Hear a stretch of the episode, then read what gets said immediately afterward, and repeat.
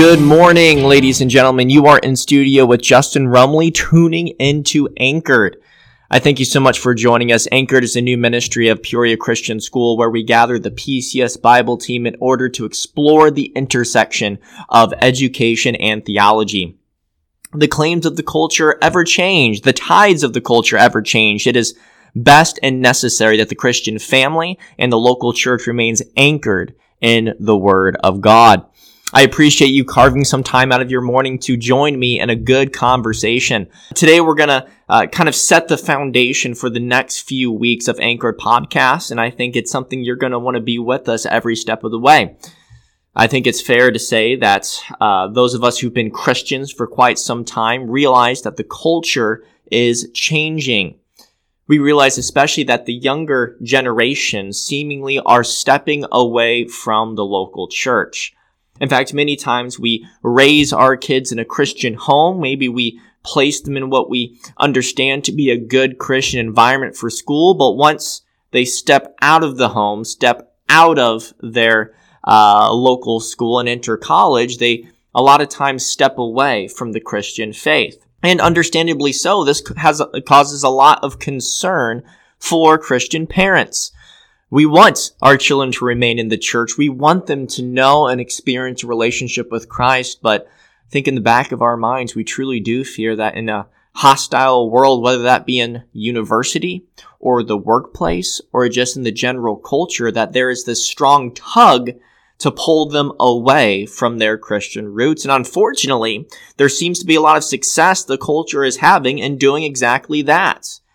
So we might wonder, what are some ways we can counteract this mass exodus or seemingly mass exodus of young people from the church? What are some things we can do to equip and encourage our young Christians to be bold witnesses for Jesus Christ and to remain anchored in the faith they were brought up in?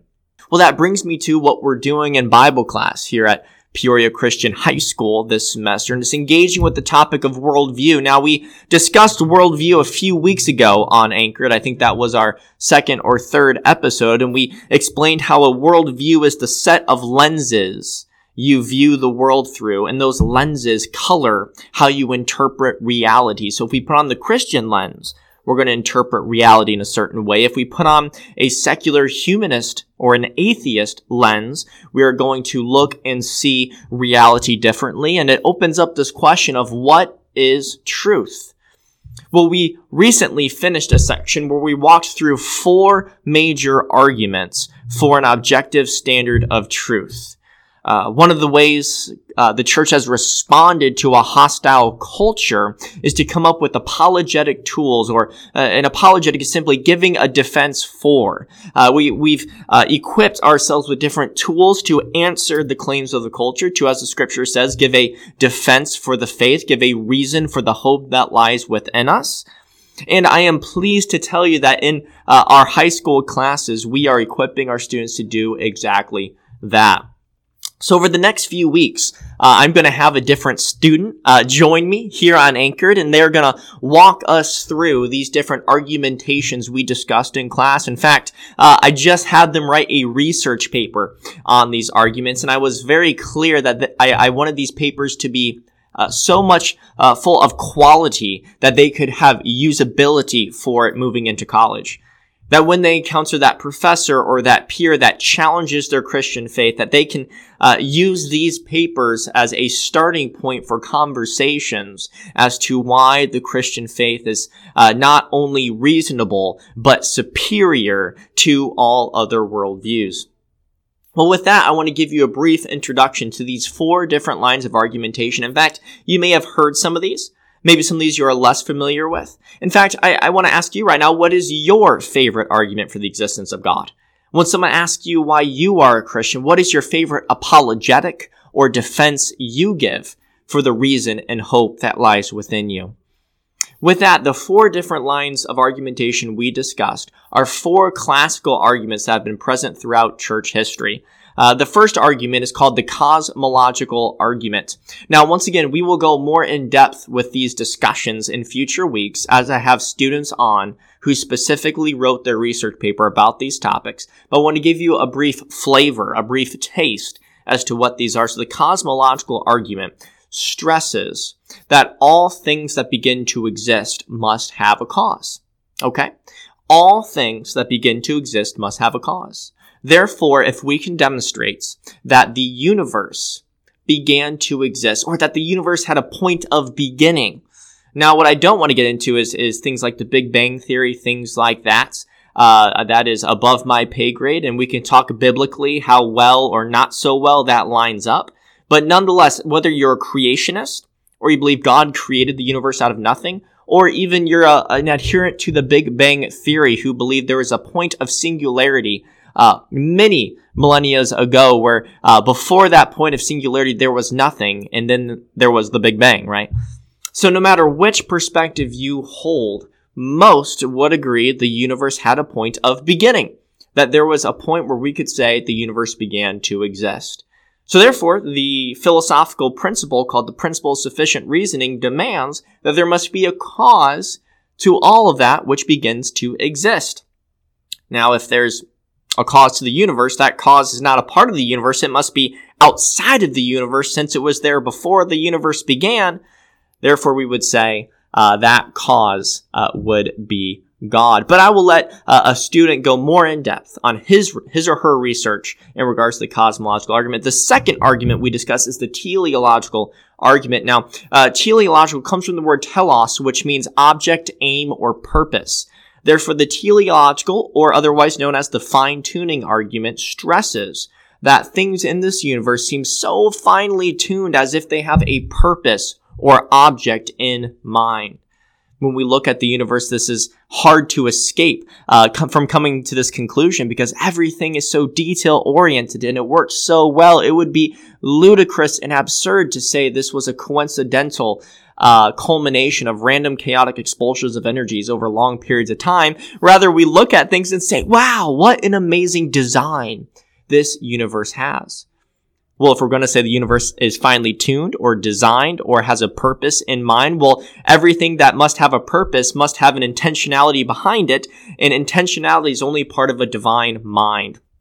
Or we'd say divine mind in this case, since it'd be outside of our universe, since he was the one who designed it. So the teleological argument stresses the fine-tuning and design of this universe as pointing to a divine mind who was intentional in designing what we see here today. So once again, we'll have a student on even about that topic in future weeks where we'll go more in depth. Thirdly, we discuss the moral argument for God, where we stress there must be an objective standard for morality or a standard outside of humanity that applies to all of us in terms of right and wrong. We say this because there are simply things that all of us would say has been wrong for humans to do in all times, in all places, for all reasons, right? We would say a rape has been wrong for all people in all times, in all places. Rape isn't a preference.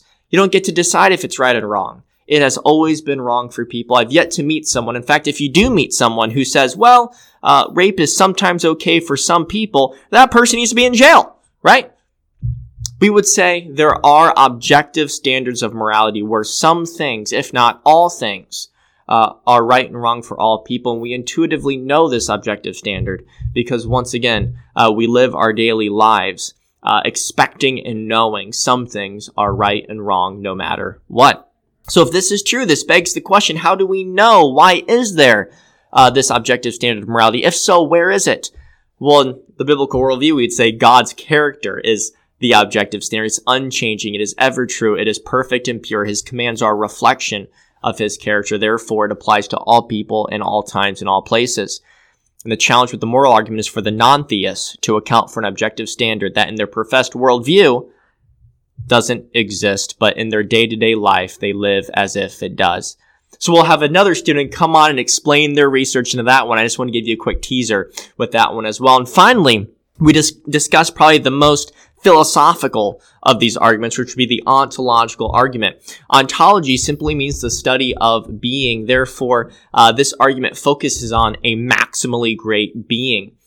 So this argument basically goes that if we can conceive of, think of, or picture a maximally great being to exist, we don't necessarily have to prove he does, but if we can just say it's a possibility that he exists, Well, the philosophical notion of real worlds and possible worlds kind of goes as the real world is the reality we live in, while possible worlds are the hypothetical realities that things could have been like. For example, I have brown eyes, but in a possible world or hypothetically, I could have had blue eyes. Now, do I have blue eyes? No, so actually isn't true.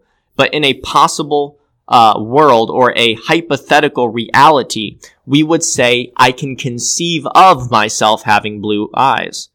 So in the same way, we would say that we can conceive of the possibility of a maximally great being, a being who's perfect, who's all-powerful, who's all-knowing, who's morally perfect. We can conceive of it.